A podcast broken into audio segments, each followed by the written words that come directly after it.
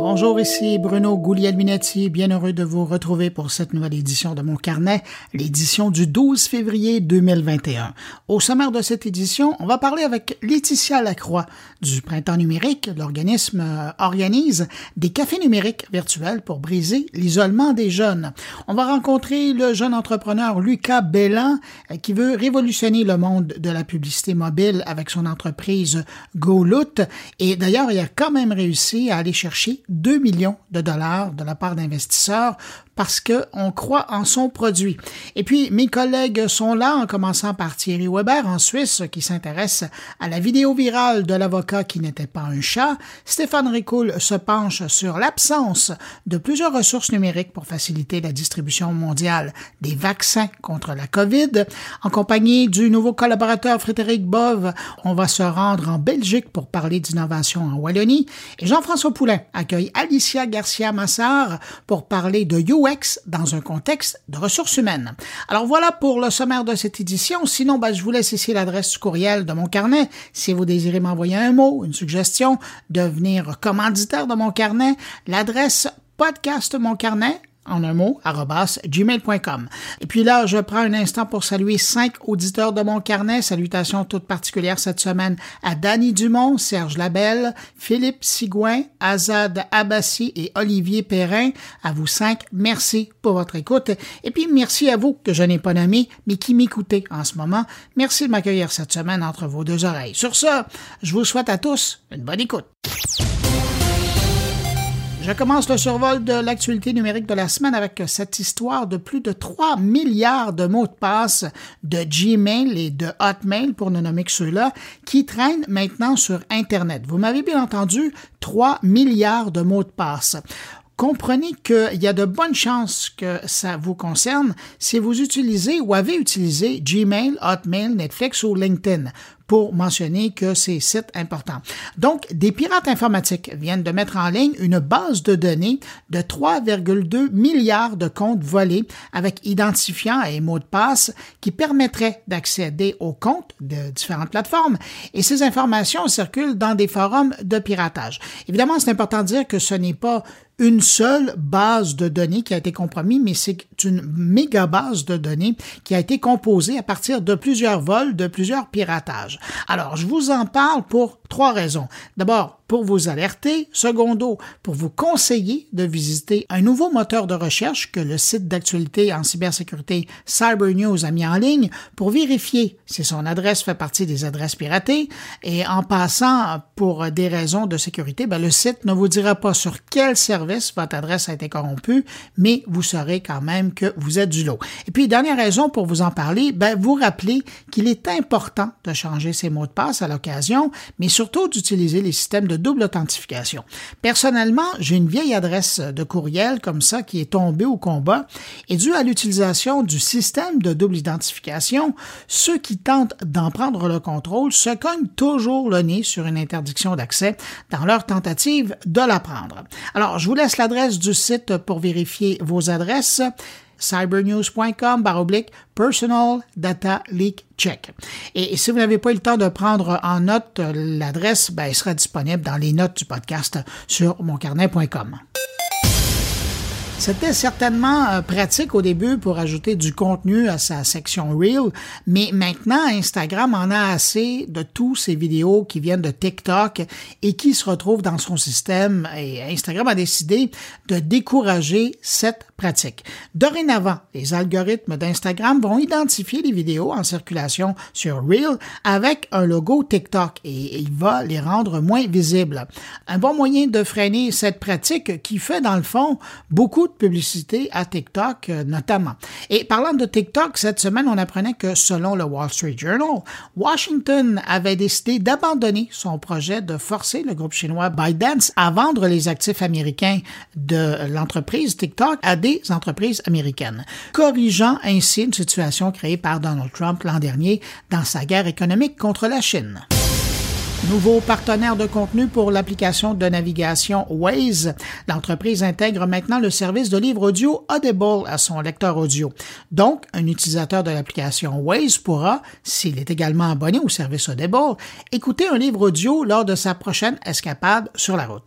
Et ça ne devrait pas manquer de contenu puisque Audible dit proposer un catalogue de 600 000 contenus originaux, livres audio, podcasts et autres programmes. J'ajoute que dans son catalogue, on retrouve également des titres canadiens et québécois. Vous avez probablement vu la pub de Karine Vanas qui dit être heureuse d'avoir fait la lecture de Captive de Margaret Atwood, mais il y a aussi des titres québécois comme Tu peux toujours courir de Valérie Chevalier, lu par Catherine Brunet et Marie-Josée Tremblay.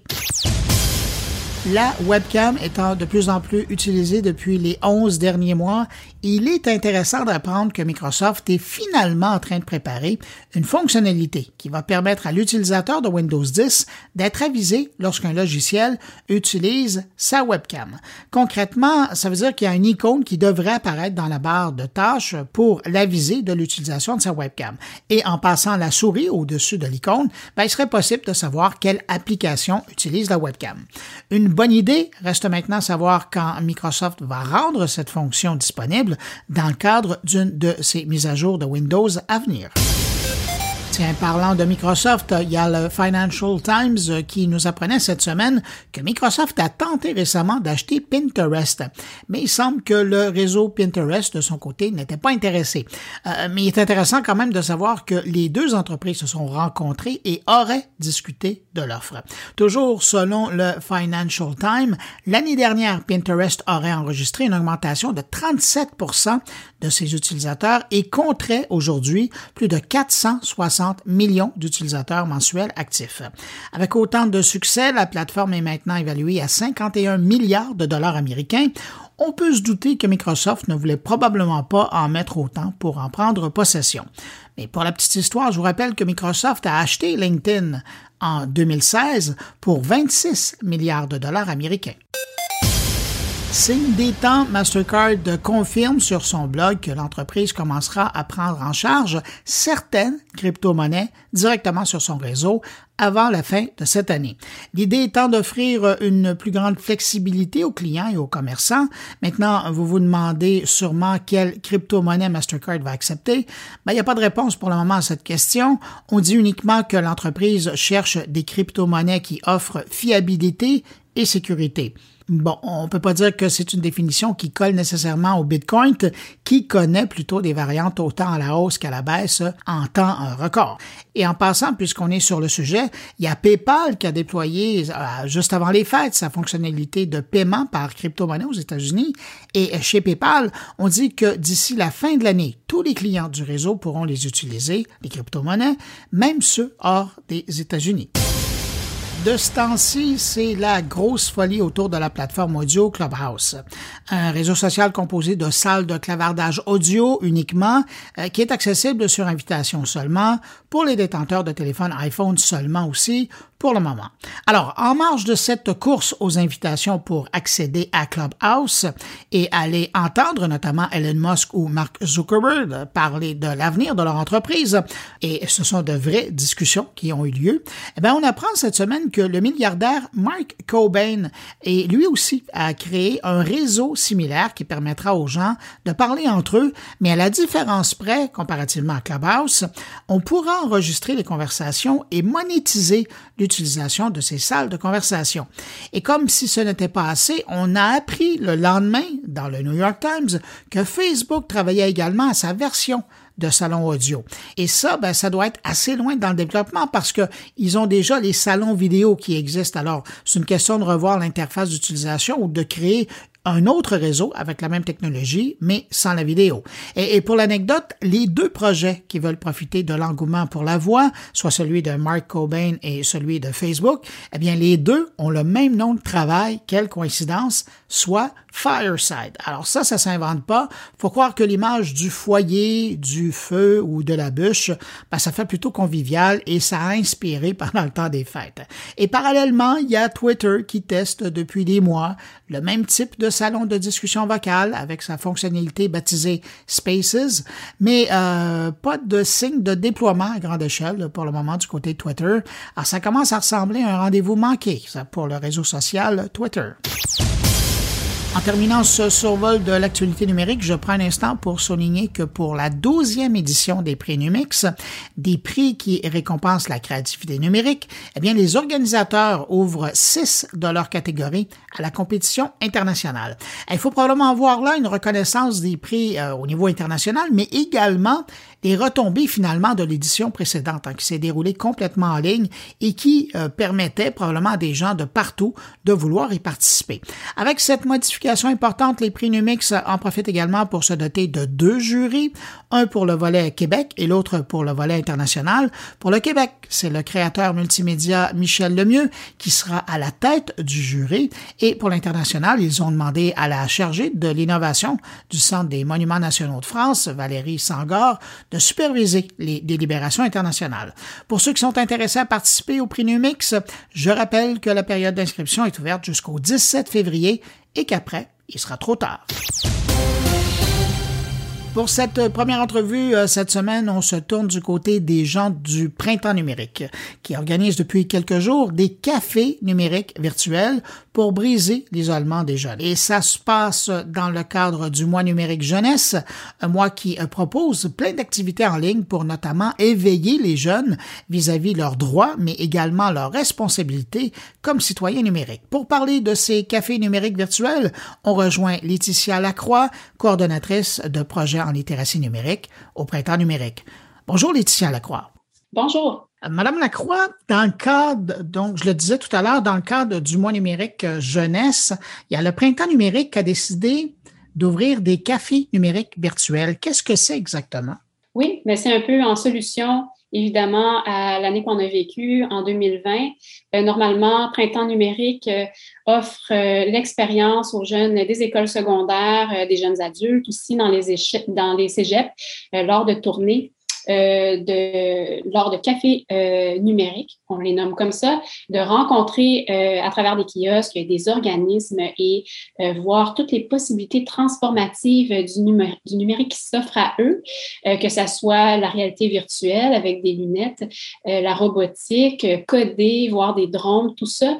Mais ce n'était pas possible dans la dernière année. Donc, la plateforme lancée en collaboration avec Pixensis a permis d'aller rencontrer d'offrir ces cafés euh, numériques virtuels qui auront lieu. C'est déjà commencé d'ailleurs cette semaine et tout au long du mois de février. Donc, rencontrer les élèves du secondaire, plus de 750 élèves euh, qui, euh, c'est un peu, comme dans un jeu vidéo. on crée son avatar, on entre là, on rencontre des gens qui vont nous accompagner, nous faire découvrir ce monde-là et surtout nous introduire à ces possibilités là, transformatives du numérique parce qu'on est dans un monde en constant changement maintenant avec les, technologies et le numérique. Et ces jeunes-là auront euh, à faire face à ça dans leurs futurs emplois, leur carrière. Puis, on veut leur montrer que c'est pas si sorcier. Alors, il y a des vidéos, des présentations, euh, toutes sortes de choses, en fait, pour les initier à ça et leur donner envie.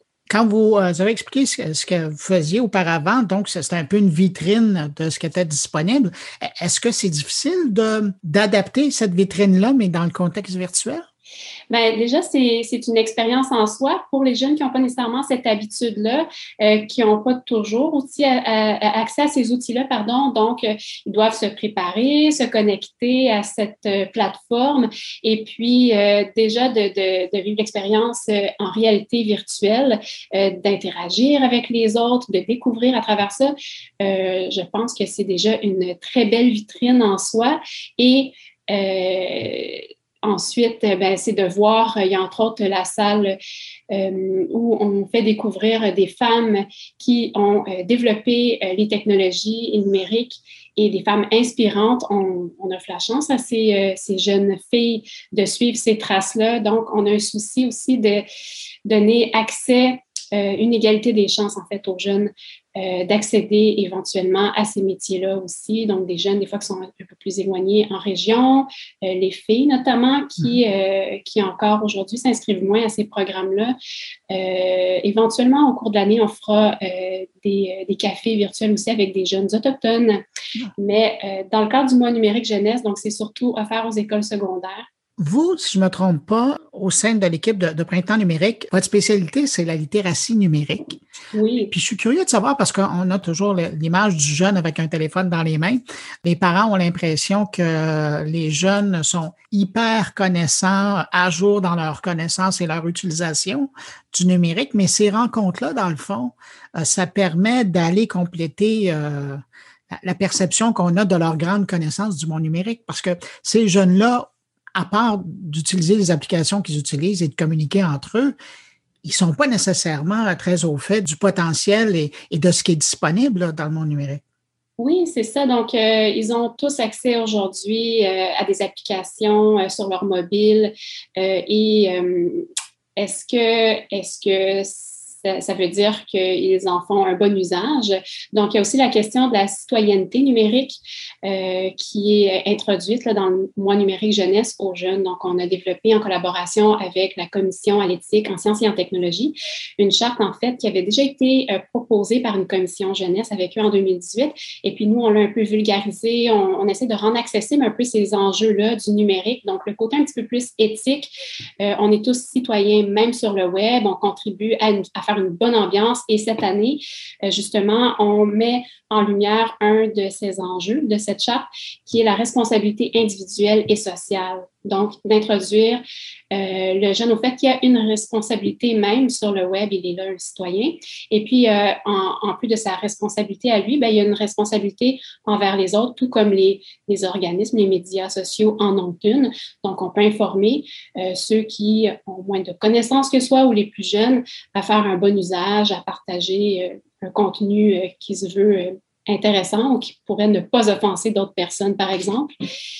Et euh, ben, toutes ces belles activités euh, dans le cadre du mois numérique jeunesse et les activités qu'on poursuit dans le cadre du projet Jeunesse QC 2030 tout au long de l'année euh, sont soutenues par le secrétariat à la jeunesse et aussi notre principal partenaire Hydro-Québec nous permet de mettre en place des activités de la sorte. Vous le disiez tout à l'heure, donc euh, là, jusqu'à la fin du mois, vous faites la, tournée des écoles secondaires virtuelles, évidemment, on s'entend, mais euh, pour des jeunes qui seraient interpellés ou des parents qui seraient interpellés euh, par cette thématique-là, est-ce qu'il y a des outils en ligne qui sont disponibles pour un jeune là, qui, dont, dont l'école ne sera pas visitée virtuellement? Est-ce qu'il y a des ressources où il peut aller? Oui, ben dans le cadre de notre programmation aussi, on veut offrir une vitrine euh, aux partenaires et euh, à tous ceux qui œuvrent en littératie numérique, donc des activités qui sont en cours euh, au courant du mois de février et en, en mars aussi. donc, si on va dans la programmation de printemps numérique.ca, la section jeunesse, ben là, il y a plusieurs activités pour introduire les jeunes, donc soit à travers des ateliers ou des, petits webinaires, donc soit ces questions d'enjeux-là ou développer leurs compétences tout simplement là, face au numérique. Apprendre à coder, ça peut se faire déjà en très jeune âge aussi. Hein, ça nous permet de comprendre qu'est-ce qui se passe là, derrière les interfaces euh, qu'on utilise, euh, rendre ça plus accessible. Quoi. Alors, Laetitia Lacroix, si on veut euh, visiter cet espace-là en ligne ou obtenir plus d'informations concernant euh, les activités qui, se passent dans le cadre du mois numérique jeunesse, euh, où on va? Exactement. Donc, comme je nommais, printemps-numérique.ca. On consulte la programmation section jeunesse et là, on peut euh, voir euh, toutes les activités qui sont en cours pour le mois numérique jeunesse. On a, entre autres, les cafés numériques. Là, c'est sûr que ça s'adresse directement aux écoles concernées, mais aussi toutes les autres activités des partenaires euh, en numérique qui sont inscrites là, avec toutes les informations qu'il faut pour y participer. On peut consulter aussi la page Facebook du printemps numérique. il y a aussi une des activités proposées, commencé la la semaine dernière. Donc, on offre des Facebook Live, une série de quatre avec des jeunes professionnels inspirants euh, dans leur parcours, donc euh, qui, qui, qui, ont peut-être un parcours atypique ou peut-être qui étaient déjà intéressés, mais c'est beau de voir comment ces jeunes adultes ont accédé à des euh, métiers dans le domaine du numérique puis peuvent intéresser d'autres jeunes. Ça, c'est des rencontres inspirantes. Laetitia Lacroix, coordonnatrice de projet en littératie numérique au Printemps numérique. Merci beaucoup d'avoir pris le temps de répondre à mes questions. Puis, ben, bon mois numérique jeunesse. Hey, merci, ça fait plaisir.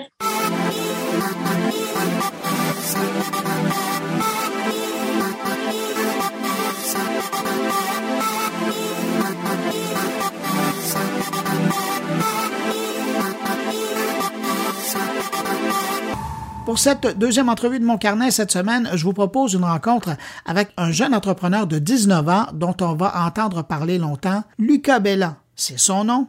Il veut une chose, révolutionner le monde de la publicité mobile pour que celle-ci soit plus axée sur l'expérience client. Je vous propose ma rencontre avec Lucas Bellan, PDG et fondateur de Golo. Lucas Bellan, bonjour. Bonjour Bruno, vous allez bien? Ça va très bien, merci. Alors, je regardais votre projet GoLoad. Écoutez, euh, dans le fond, vous voulez juste révolutionner la publicité euh, sur mobile? juste, exactement. Ça fait partie de nos ambitions. Donc, euh, on, dit qu'on veut transformer la façon dont les gens perçoivent et interagissent avec la publicité mobile. C'est vraiment ça la mission de l'entreprise. Exactement. Alors, pour les gens qui n'ont pas eu la chance de, voir de près votre projet, qu'est-ce que c'est exactement? Oui, c'est une très bonne question. Donc, euh, c'est un projet que d'abord j'ai parti parce que comme beaucoup de consommateurs, comme beaucoup d'utilisateurs, je trouvais que la publicité mobile, ce qu'on voyait dans nos jeux préférés, dans nos applications mobiles préférées, n'apportait réellement aucune valeur, tant à moi en tant que consommateur que à l'expérience mobile que j'étais en train de vivre. Et je trouvais ça très dommage, mais pourtant on sait que la publicité, c'est la fondation, si vous voulez, de l'écosystème mobile. Sans la publicité, il n'y a pas de monétisation, donc on ne peut pas s'en échapper. Et euh, moi-même, à l'époque, à l'époque, je suis quand même assez très jeune, mais quand j'avais 16 ans, j'ai tenté de bâtir euh, mon propre jeu mobile. Donc, euh, j'ai été du côté publisher, donc du côté développeur de jeux, et j'ai fait face à tous les défis de monétisation que ces applications mobiles vivent à tous les jours.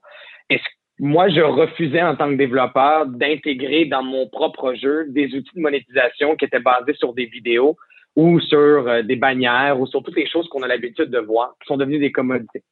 Et euh, malheureusement pour moi, mon jeu ne s'est jamais levé, mais euh, je suis resté pris avec ce problème. Je me disais, ça se peut pas que dans cet immense écosystème, il n'y a pas une solution qui est réellement agréable, quelque chose qui apporte réellement de la valeur. Et c'est de là où est parti GoLoot, donc plusieurs années euh, de travail pour se rendre jusqu'à où nous sommes aujourd'hui.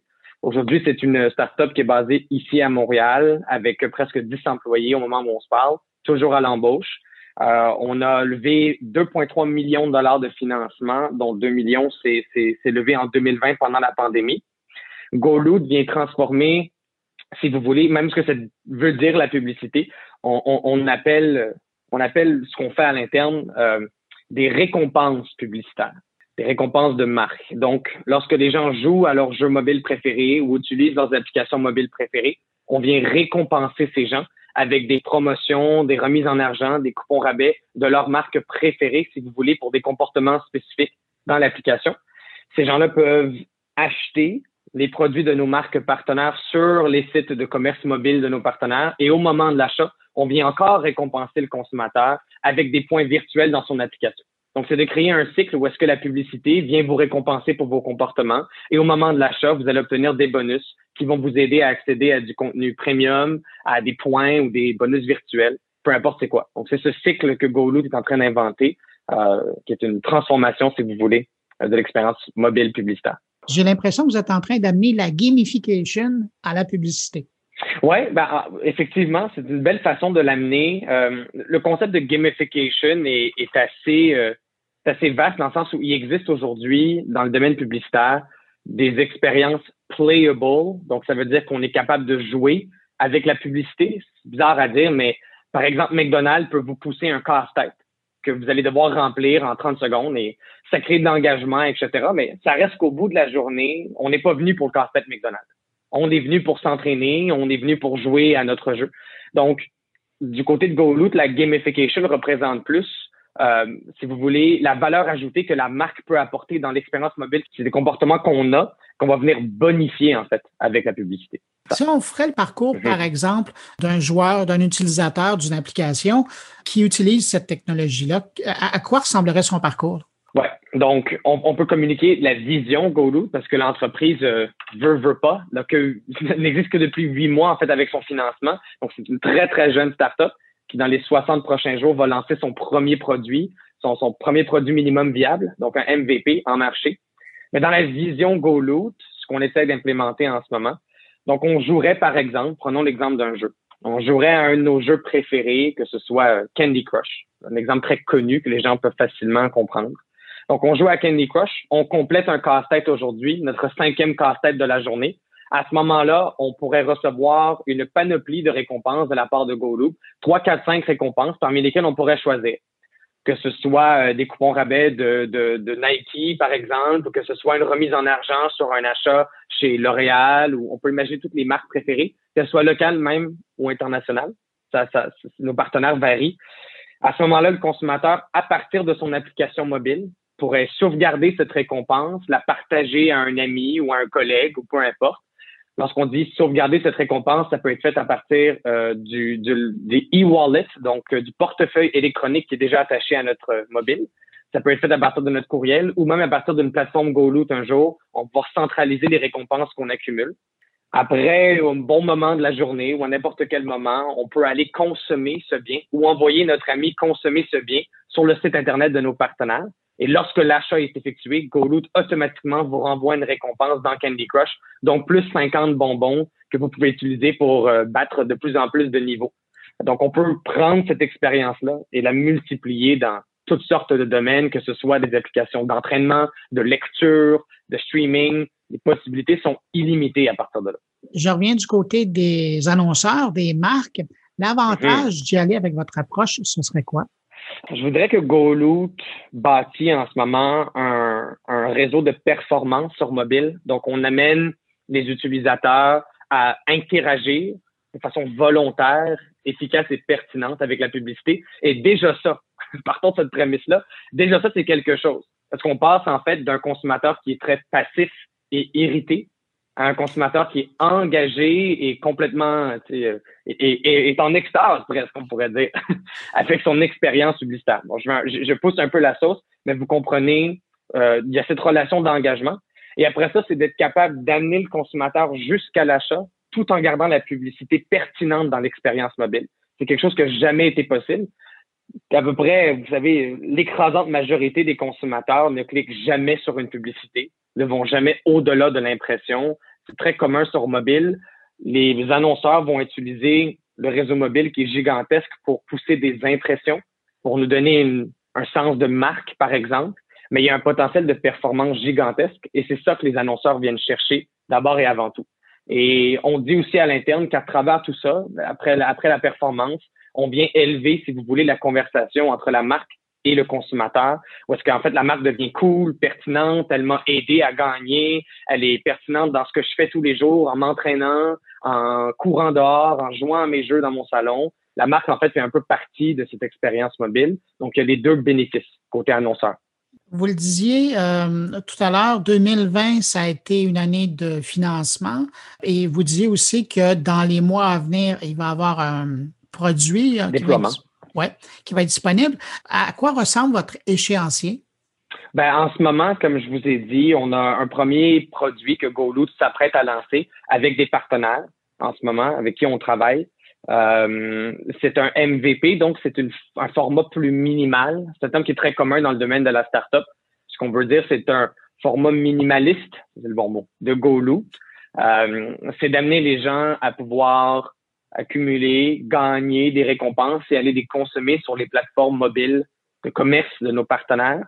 Euh, donc ça, ce sont les premières étapes. Il va y avoir du financement subséquent en 2021 pour GoLoot pour être capable de bâtir en phase 2, si vous voulez, son réseau de récompenses.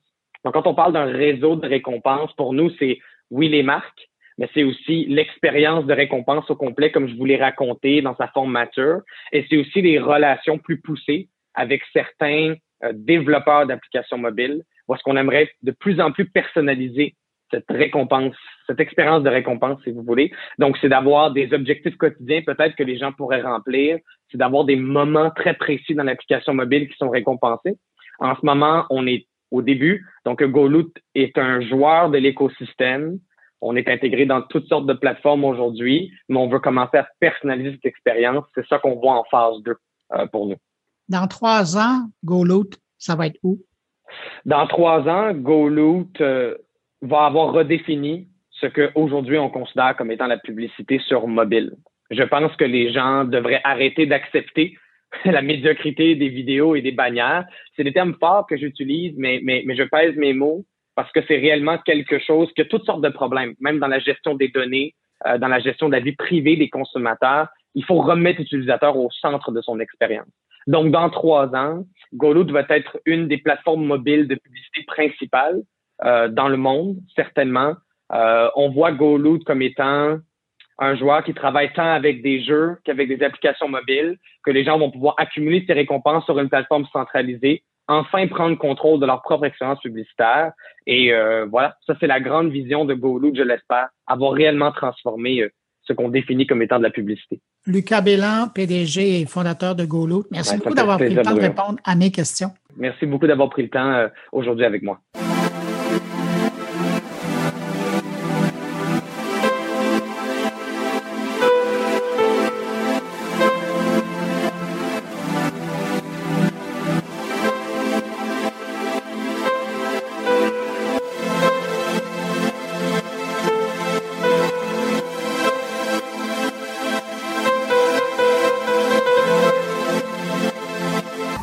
Autour de mes collègues, maintenant on commence avec euh, Thierry Weber qui s'intéresse à cette vidéo que vous avez sûrement vu passer euh, cette semaine sur les réseaux sociaux où on retrouve un avocat en vidéoconférence pris avec un filtre de chat au lieu de son visage alors qu'il comparaît devant un juge. Je vous fais entendre un petit bout de la vidéo pour vous mettre dans l'atmosphère. I believe you have a filter turned on in the video settings. Uh, you might want to uh, take we're a trying to. We're tr- can you hear me, Judge? I can hear you. I think it's a filter. Don't know how to remove it. I've got my assistant here. She's trying to, but I'm here live. It's not. I'm not a cat. ah voilà, une situation plutôt embarrassante. Hein? Alors je laisse Thierry vous raconter le reste. Bonjour Bruno, bonjour les auditeurs de mon carnet. Je voudrais signaler que je ne suis pas un chat.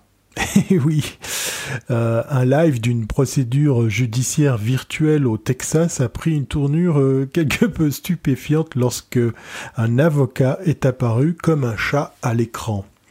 Le juge Roy B. Ferguson de la 394e Cour du district judiciaire du Texas s'est gentiment adressé au chat dans la salle virtuelle, suggérant à l'avocat Rod Potton ou Ponton de régler ses paramètres de zoom. Et oui, l'incident qui s'est tenu ce mardi a été posté sur la chaîne YouTube du tribunal depuis.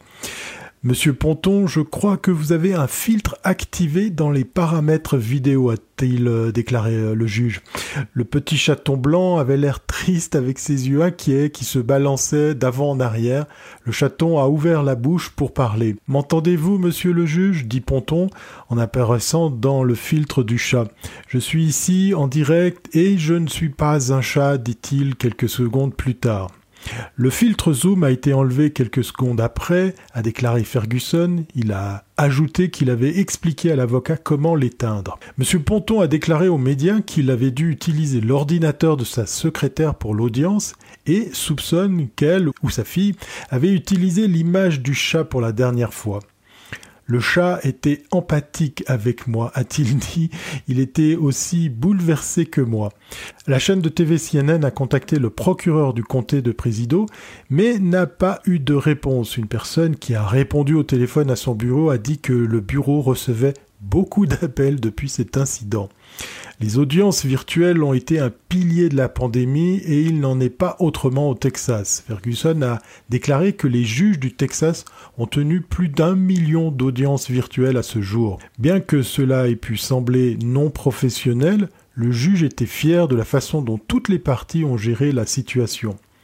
Si vous regardez attentivement, personne ne s'est moqué de lui, a déclaré M. Ferguson.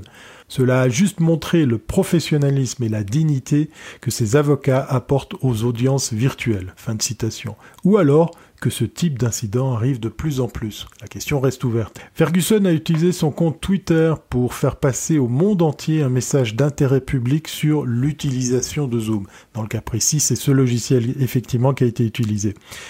Si un enfant a utilisé votre ordinateur avant de vous joindre à une audience virtuelle, vérifiez les options vidéo de Zoom pour vous assurer que les filtres sont désactivés. Ce chaton vient de faire une annonce officielle sur une affaire, a-t-il écrit sur Twitter, et a posté un lien vers la vidéo de l'audition. Depuis, la vidéo comptabilise des millions de vues. Même Ponton a vu la valeur de son bref passage en tant que félin. Au début, a-t-il dit, j'étais un peu contrarié, mais quand j'ai réalisé que c'était une histoire virale, j'ai essayé de rire avec le reste du pays, a-t-il précisé. Je pense que nous avons tous besoin d'un peu d'humour après la malchance que nous avons eue ces derniers mois. Cette histoire d'amusement de chat n'est pas le seul incident vidéo à se produire pendant la pandémie. Euh, vous vous souvenez peut-être ce reporter de WLOS, filiale de CNN, en Caroline du Nord, qui, euh, en diffusion directe sur la page Facebook de sa station, a vu une série de filtres euh, apparaître. Le journaliste qui avait l'air d'un magicien et des yeux globuleux à l'écran a poursuivi son travail en tant que professionnel accompli. Même les plus célèbres sont connus pour faire des erreurs de zoom. Comédienne Tiffany Haddish a dû utiliser les toilettes pendant un appel vidéo et n'a pas réalisé que les autres appelants pouvaient la voir. la pauvre. Alors, s'il vous plaît, tenez compte de ce conseil, c'est moi qui vous le dis, vérifiez d'abord vos filtres, puis démarrez votre zoom, chers amis à poil. Allez, portez-vous bien et à très bientôt si c'est pas avant.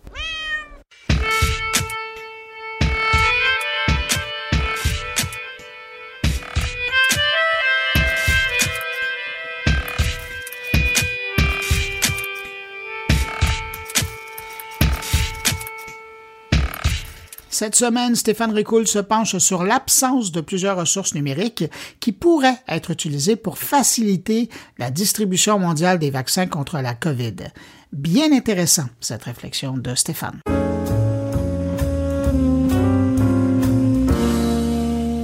Le British Medical Journal, BMJ, fournisseur mondial de connaissances en soins de santé associé à plus de 8000 organisations médicales dans le monde, a évalué la portée d'un programme de vaccination universelle mondiale. Cette évaluation porte à 15,6 milliards le nombre de doses de vaccins nécessaires contre la COVID-19 par les 194 États membres de l'OMS et 10,3 milliards pour des groupes à risque.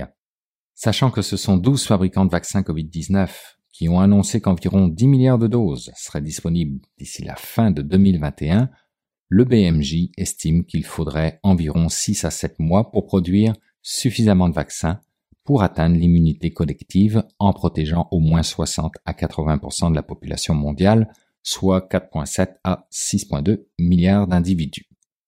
Sachant que l'OMS rapporte que chaque année le gaspillage des vaccins s'élève à environ 50% souvent en raison d'un contrôle insuffisant de la température des chaînes d'approvisionnement et que seule 68,4% de la population mondiale semble prête à se faire vacciner, nous pouvons d'ores et déjà considérer que le défi à relever s'avère colossal. La mise en place d'un mécanisme de gouvernance procédurale de l'ensemble de la chaîne d'allocation au niveau mondial semble briller présentement par son absence. Et pourtant, la production des vaccins, on le sait fort bien, n'est que l'étape numéro un d'un long processus relié à la vaccination. Et pour être efficace, un processus doit se baser sur des données, des données qui sont propres et qui sont fiables afin de ne pas biaiser les résultats finaux. Or, il n'existe à l'heure actuelle aucune base de données qui permettrait d'obtenir un reflet précis et temps réel de la demande des vaccins en fonction des différents stades de vaccination à l'échelle mondiale. L'effet collatéral de cela et de générer une pression importante dans la compréhension et la prévision de l'allocation des doses. C'est sur cet aspect d'une complexité sans commune mesure que se penche le Public Health Informatics Computational and Operations Research à l'aide des modèles informatiques alimentés par des données complexes provenant de différentes sources qu'il cherche à faire correspondre. Et si elles ne sont pas regroupées, ces données numériques existent tout de même en grand nombre. Elles alimentent des algorithmes de recherche prédictive basés sur l'intelligence artificielle leur permettant d'anticiper certains changements peu importe leur source. Des algorithmes qui, à leur tour, alimentent des plateformes basées sur la technologie de chaîne de blocs afin d'assurer la meilleure traçabilité possible tout au long de la chaîne de distribution des vaccins, mais aussi leur authenticité. Si l'intelligence artificielle constitue un élément important dans cette course à la vaccination, d'autres technologies innovantes y contribuent. On pense par exemple à ce qu'on appelle l'Internet des objets, ces capteurs qu'on installe un peu partout et qui permettent de prendre des mesures et obtenir des relevés en temps voulu. Pensons aux températures négatives nécessaires à certains vaccins par exemple. Mais l'innovation qui retiendra notre attention à l'avenir, car applicable à une grande partie de nos enjeux sociétaux, porte sur la notion de jumeaux numériques, les digital twins, qui, comme son nom l'indique, permet de recréer dans un monde virtuel l'exacte copie du réel à des fins d'élaboration et test de scénarios à l'infini et sans dommages collatéraux. Si la pandémie actuelle aura permis d'inculquer une certaine agilité ou facilité d'adaptation à nos entreprises, on prend conscience aujourd'hui du poids des technologies numériques qui parfois font partie du problème ou pire en sont même la cause, mais qui peuvent aussi des fois devenir la clé de voûte dans la compréhension et l'approche en matière de solutions de nos enjeux sociétaux, pandémie, tout comme relance économique par exemple. Cependant, on le répétera jamais assez, l'idée de capitaliser sur ce que nous offrent les technologies numériques pour en générer collectivement de la valeur nécessite des investissements financiers, de nouveaux modèles de gouvernance et de nouvelles politiques publiques afin de ne pas accélérer une fracture déjà entamée. Au tour maintenant de vous présenter un nouveau collaborateur. Je suis bien heureux d'accueillir dans l'équipe Frédéric Bove, vice-président communication marketing chez Prompt, qui se joint à l'équipe de Mon Carnet pour vous présenter des témoignages inspirants sur l'innovation ici, mais également ailleurs dans le monde. Et tiens, pour commencer, Frédéric nous invite virtuellement en Belgique pour parler de l'innovation technologique dans la partie francophone du pays, la Wallonie.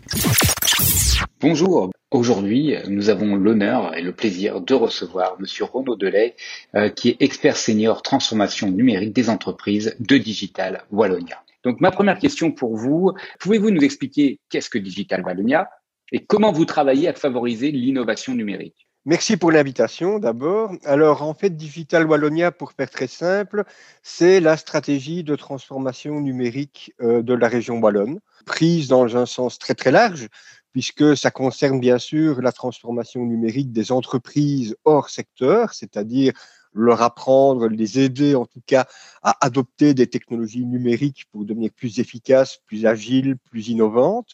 Euh, c'est aussi le développement d'un secteur numérique fort euh, et actif au plan international. C'est euh, troisièmement la numérisation des services publics wallons euh, c'est quatrièmement euh, la digitalisation du territoire wallon. Alors là, on parle de haut débit, connectivité, 5G, mais aussi tout ce qui a trait aux smart cities et à l'e-santé. Et on est sur ce qu'on appelle une transition numérique vers le 4.0. Où est-ce qu'on en est actuellement en Belgique sur ces euh, transitions numériques? Euh, La réalité du terrain, là, parce qu'on parle beaucoup souvent des, des, beaux fleurons, de ce qui marche bien, mais la réalité des entreprises, des PME petites, moyennes, elle, elle en est où là?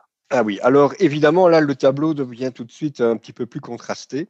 Euh, comme vous l'avez parfaitement dit, il y a quelques fleurons. Il y en a qui sont, je vais dire, des leaders mondiaux même mais il n'y en a pas beaucoup. Et il faut être tout à fait clair, le tissu économique wallon en particulier est un tissu qui est à 96% composé de très petites entreprises et qui donc manque souvent de moyens. Et donc, euh, la transformation numérique pour ces petites entreprises revêt évidemment des formes relativement simples. Pour faire simple, je dirais que nous voyons la transformation numérique à deux niveaux.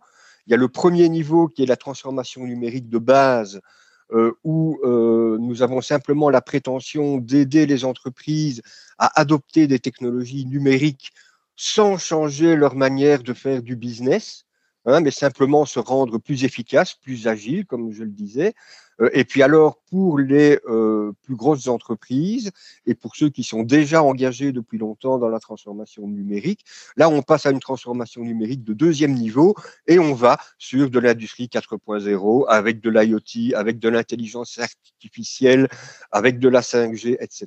Est-ce que actuellement, euh, au niveau de votre territoire, vous avez des spécificités vraiment régionales qui vous favorisent, mais aussi qui peuvent vous contraindre?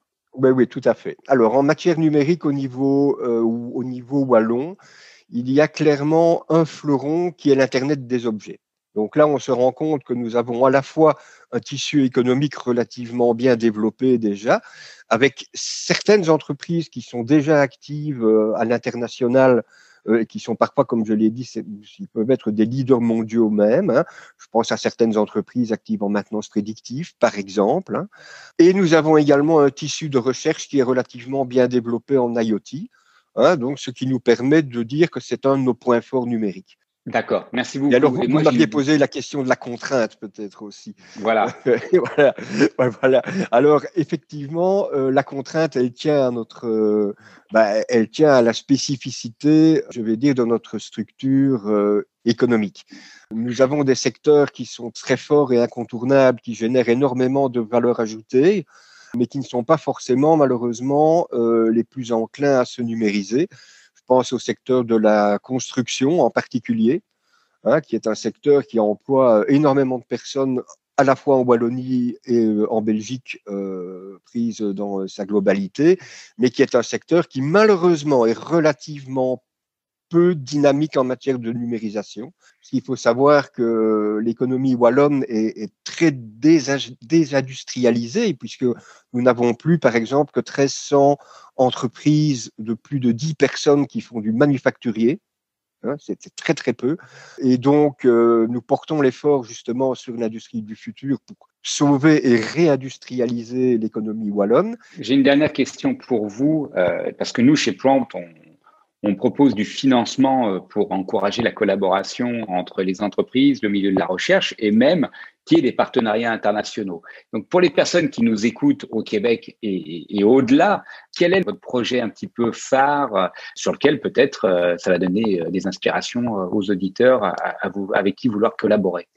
Absolument. Alors, je, vais en citer deux. Euh, le premier, c'est euh, le programme Industrie du futur, où euh, là, on a, on a donc un programme de financement, bon, qui n'est que la continuation d'un programme que nous avions déjà amorcé depuis début 2016. Hein. mais c'est un programme très très ambitieux avec plusieurs dizaines de millions d'euros qui seront mobilisés pour justement aider les entreprises du secteur manufacturier à mettre en place des proof of concept euh, qui puissent déboucher sur une application immédiate et, si possible, euh, je vais dire, euh, bah, qui leur permet de regagner des parts de marché à l'international. écoutez, merci beaucoup, Monsieur Deled, et on l'espère, et j'en suis certain, à très très bientôt. À très bientôt, je vous remercie.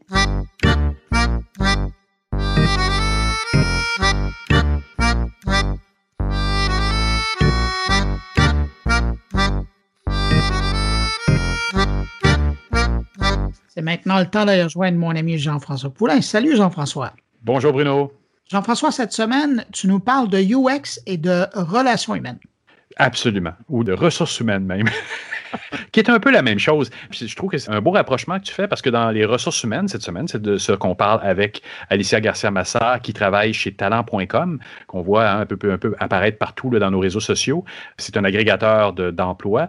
et, et, oui, oui, hein, dans, dans, les ressources humaines, on l'a tous vécu, ce côté un peu impersonnel. Les gens soumettent leur CV dans un système, les intelligences artificielles euh, euh, nous analysent, puis des fois, les CV se rendent même pas sur la table des gens qui, euh, qui, qui, doivent le recevoir, puis qui à partir de là, il y a un côté humain qui embarque, mais souvent, l'humain ne se rend pas à ce côté-là. Donc, il y, a, je pense, dans le côté numérique des relations euh, ressources humaines, relations humaines, il y a quelque chose qui s'est perdu. Euh, les systèmes sont souvent vraiment pas faciles à utiliser. Et euh, ben, c'est pour ça, cette semaine, que j'ai parlé avec Alicia, parce que elle est embauchée par talent.com très récemment. Et, c'est vraiment l'angle recherche hein, qu'on a, on a aussi vu, parce que dans le UX, il y a la conception, mais il y a de plus en plus de gens, comme chez Desjardins, il y a beaucoup de gens qui sont consacrés à faire de la recherche UX, donc avec les utilisateurs, à faire des tests, vraiment d'être beaucoup plus en amont dans le processus euh, au niveau de la conception numérique. C'est très souvent oublié, mais les entreprises qui l'utilisent et qui en font, je pense qu'ils savent que ça leur rapporte des sous aussi au bout de la ligne. Bon, ben gardons espoir et on va aller écouter euh, immédiatement ton entrevue. Merci beaucoup pour euh, cette rencontre-là, puis on se retrouve la semaine prochaine. Merci à toi, Bruno. À la semaine prochaine. Euh, donc talent.com, c'est un agrégateur d'offres d'emploi, c'est-à-dire qu'on a un petit robot qui va aller récupérer toutes les offres d'emploi qui sont disponibles sur le sur le marché. Donc on va le regrouper sur notre site internet. donc notre site internet, comme le nom de la compagnie l'indique, c'est talent.com. On est disponible principalement Amérique du Nord, mais aussi en Europe, en Asie. On est un petit peu euh, implanté partout dans le monde. Et aujourd'hui, on est, on vient de tout juste de franchir la barre des 300 employés, donc on est une centaine de personnes à Montréal, euh, puisque le siège social est basé à, Montréal, mais on a aussi, par exemple, des bureaux en Colombie. C'est bon, premièrement, le fait qu'on veut vraiment être à l'international, talent, ça nous permet d'être euh, que ce soit en anglais, talent, talent. Ça marche dans toutes les langues, donc. Ouais, ouais c'est ça. Euh, que ce soit en langue germanique, en langue euh, plutôt latine, la, on va dire, la prononciation est toujours assez similaire. Le sens est vraiment, est vraiment fort. Et c'est aussi parce que initialement, comme je disais, on est un agrégateur d'offres d'emploi, donc on regroupe plein d'offres d'emploi. Mais le problème, c'est que dans la recherche d'emploi, il n'y a pas que euh, trouver une annonce et appliquer pour la job. Il y a aussi euh, savoir si on correspond bien à la job. Il y a aussi savoir quelle étude, quelle expérience il faut avoir pour euh, pour cette job. Est-ce que au niveau du salaire, nos attentes sont beaucoup trop basses pour euh, pour ce qu'on va en fait être payé ou au contraire est-ce qu'on a trop trop d'attentes pour pour cette job là. Il y a toute, toute une expérience, que ce, que ce soit au niveau de l'orientation, des études, etc., jusqu'à finalement décrocher une job et être sûr plaît et que on puisse vraiment apporter plein de choses. Donc, il n'y a pas seulement voilà une offre d'emploi affichée, mais il y a tout, euh, tout, les, tout ce qui est autour, toute l'expérience qui va autour. Et euh, ce, ce, changement de stratégie, au final, c'est plus d'aller vers une démarche UX, donc de pouvoir identifier plus de problématiques au, niveau des, euh, des chercheurs d'emploi, de pouvoir vraiment répondre à toutes leurs, on va dire, leurs pain points, leurs, les, les choses qui peuvent vraiment euh, les, déranger. Euh, donc c'est pas seulement un produit qui va s'adresser seulement à des chercheurs d'emploi, ça va vraiment être évidemment notre première première cible. Et il va avoir aussi des gens qui veulent faire une reconversion, qui sont actuellement en poste. Et il va aussi y avoir en utilisateur secondaire des ressources humaines, les ressources humaines qui vont recevoir un CV, être sûr que ce, ce CV il correspond bien aux critères, qu'il puisse bien euh, comprendre immédiatement quel est le parcours de, euh, de la personne qui applique, de pouvoir être sûr de bien comprendre immédiatement euh, tout ça. Et donc notre rôle, ça va vraiment être d'accompagner nos utilisateurs, pas seulement sur applique à cette à cette job là euh, ça peut te correspondre mais vraiment leur donner des bons conseils à, à différents moments comme tu disais en pré-entrevue euh, tu viens d'arriver chez talent.com et tu es la première UX à arriver et UX en recherche qui est encore une spécialisation plus euh, plus pointue dans, dans notre domaine donc euh, t'as, ben, je sais pas combien y a de développeurs chez talent.com, mais il y a, d'un coup la première UX qui arrive avec de la mesurabilité, tout ça. Est-ce que ça a été bienvenue, ça a été bien accueilli ou euh? Justement, donc mon arrivée date de octobre 2020 euh, où euh, moi je suis arrivée avec on va dire des gros sabots de non il faut faire des tests utilisateurs, non il faut il faut parler à des utilisateurs et au final le c'est très très vite démocratisé euh, puisque il y avait des premières questions des équipes produits de par exemple ah, est-ce qu'on devrait faire ça ou ça? Et moi, de sortir un peu ma carte de bah, demandant aux utilisateurs, puisque c'est eux qui, qui seront mieux au final. Et en fait, de pouvoir apporter comme ça très très très rapidement des, des réponses à des product owners, à des même des développeurs qui s'intéressent vraiment euh, à ce que le produit sur lequel ils travaillent soit pertinent. Euh, ça a beaucoup aidé, ça a très vite, euh, très, très vite pris, euh, je dirais, à tel point que euh, ben, on a rapidement cherché notre personne pour être sûr de d'avoir un UX dédié à certains projets. je te dirais au niveau des méthodes qu'on va utiliser, c'est plutôt les méthodes de sciences humaines classiques, puisque jusqu'à jusqu'à preuve du contraire, ça a vraiment été efficace. Donc ça va plutôt être donc je les ai mentionnés, mais des tests utilisateurs, malheureusement liés à la pandémie, ça se fait euh, à, distance euh, mm-hmm, mm-hmm. obligatoirement, mais euh, ça, ça, peut être avec plusieurs outils, donc soit du test à distance asynchrone, donc on n'est pas en direct avec nos utilisateurs. Ah oui. Ça, ça, ça, va vraiment nous être utile quand on a des petits questionnements, quand on a juste des les maquettes qu'on vient de faire pour avoir un premier, un premier retour. Et la possibilité aussi de déployer des tests à distance. Donc nous, on va par exemple travailler avec Microsoft Teams, mais n'importe quel outil de, de visioconférence fera vraiment la job. Euh, ça va être pareil pour des entrevues euh, avec euh, des, soit des utilisateurs, soit des potentiels utilisateurs où juste mhm. un outil, un, téléphone peut vraiment, vraiment suffire. Je dirais qu'on va principalement utiliser ces deux méthodes dans deux situations. Donc la première, comme je disais, on veut vraiment accompagner nos utilisateurs qui cherchent un nouvel emploi. Euh, donc ça va plutôt être des entrevues dans ce cas-là pour être sûr de savoir un peu mieux quand, ils cherchent une job, qu'est-ce qu'ils euh, cherchent à savoir comme information, euh, quels sont leurs bloquants, c'est-à-dire quand est-ce que ça va être pénalisant, quand est-ce qu'ils vont avoir des doutes sur sur leur, leur application parce que je pense, ça, et ça arrive beaucoup ça. ça. ça arrive ça arrive souvent je, pense que les tous les systèmes en ligne historiquement de ressources humaines sont des, des grands en fait du moins quand on est côté organisation le moins euh, dans des services comme le vôtre où c'est plus euh, intermédiaire c'est pas mais il y a, des il y a des frustrations énormes qu'on a pu entendre au cours des ans de gens qui sont obligés de remplir des formulaires et qui ont l'impression d'avoir été coupés par l'intelligence du système avant même de s'être rendu à une personne euh, dans, dans les ressources humaines. Le, système a dit non, ça rassemble pas les bons éléments. C'est des choses qui sont énormément compliquées à mettre en place aussi. Euh, en, effet, surtout sur les, grosses compagnies, euh, je pense à certaines grosses compagnies américaines, par exemple, euh, comme du Google ou du Netflix, qui ont des, robots pour scanner les CV. Et donc, si tu ne mets pas les bons mots-clés ou si ton, CV n'est pas formaté dans le, bon format, tu passeras jamais l'étape intermédiaire. Donc, euh, on est, je, ne suis pas sûre qu'on l'utilise nous, mais en tout cas, on fournit des conseils à nos utilisateurs. On travaille sur des produits qui vont fournir des conseils à nos utilisateurs pour passer ah euh, ce, test ultime, euh, pour être sûr de, pouvoir rester dans les processus de recrutement. Donc, c'est là, c'est là où il y a une intelligence intéressante qui rentre en ligne de compte puis qui travaille du UX aussi. C'est d'être capable de redonner un feedback à l'utilisateur avant même ou pendant qu'il est en train de faire son, sa présentation et rentrer ses éléments de, de, de, de CV, d'être capable de lui dire qu'est-ce qu'il pourrait achoper justement dans un de ces systèmes-là. Euh, ça, ça, peut être éventuellement une solution.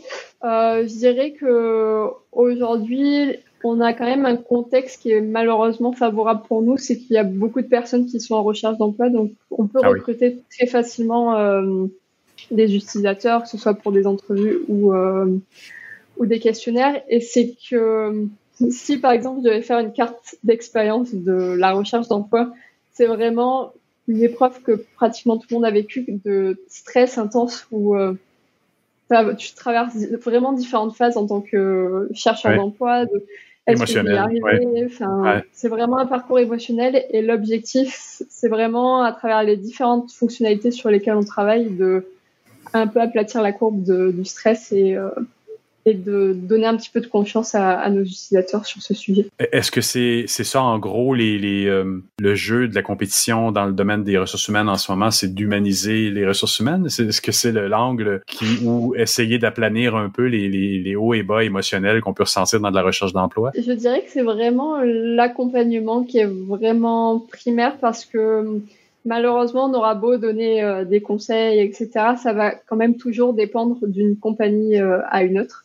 Euh, je, pense par exemple à une compagnie qui va vraiment être start-up où c'est le, le président même de la compagnie qui va recruter directement ses employés versus une compagnie de plus de 5000 personnes. Évidemment, les processus de recrutement ne, ne seront pas les mêmes, mais l'objectif, c'est de pouvoir accompagner sur le processus les plus génériques et qu'il y ait le moins de, on va dire, de casse possible selon les différentes euh, les différentes compagnies. Donc c'est voilà, comme comme on disait par exemple pouvoir fournir un CV qui est compatible avec les robots scanners autant que un CV qui puisse être lu euh, immédiatement et compris par euh, par un président de compagnie qui ne travaille pas dans les ressources humaines. Ça devient ça devient effectivement un avantage compétitif pour vous. Il y a il y a vraiment ouais, comme je disais toutes les phases de recherche d'emploi, ça va vraiment de, ok, voilà, je dois faire un bilan de toutes mes compétences, je dois ensuite trouver des emplois qui, euh, pour lesquels je pourrais correspondre. Et dans ce cas-là, parfois, tu sais, par exemple, une compagnie va demander 5 ans d'expérience, puis en fait, si tu n'as que 3 ans, tu peux quand même appliquer. Hmm. Donc, ça va être aussi de, de donner un petit peu de confiance à nos utilisateurs pour qu'ils ils osent aussi de sortir de, Ouais. de, de la zone de confort, qu'ils puissent apprendre à faire des entrevues correctement, à présenter vraiment leur, euh, on va dire, leurs accomplissements dans leur vie euh, de manière euh, pertinente pour qu'on sache vraiment qui, qui ils sont et pourquoi ils sont, ils sont là pour cette job. En espérant que le, le processus d'embauche et de, cherche, de recherche d'emploi devienne un processus de moins en moins émotionnel grâce à vous, et que ce soit le succès pour faire des, des meilleurs matchs dans le futur. On, on le souhaite de plus en On, plus. on espère aussi. Alicia, j'aimerais ça te remercier beaucoup pour cette entrevue. Avec grand plaisir.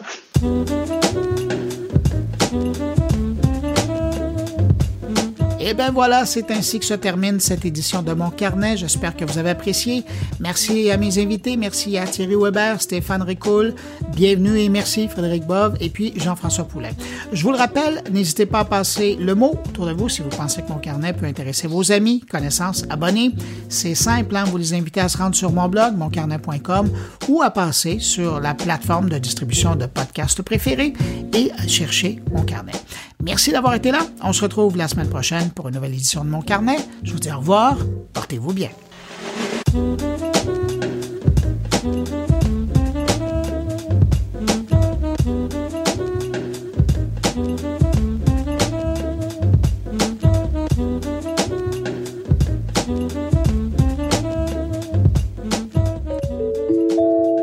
Une production goulielminetti.com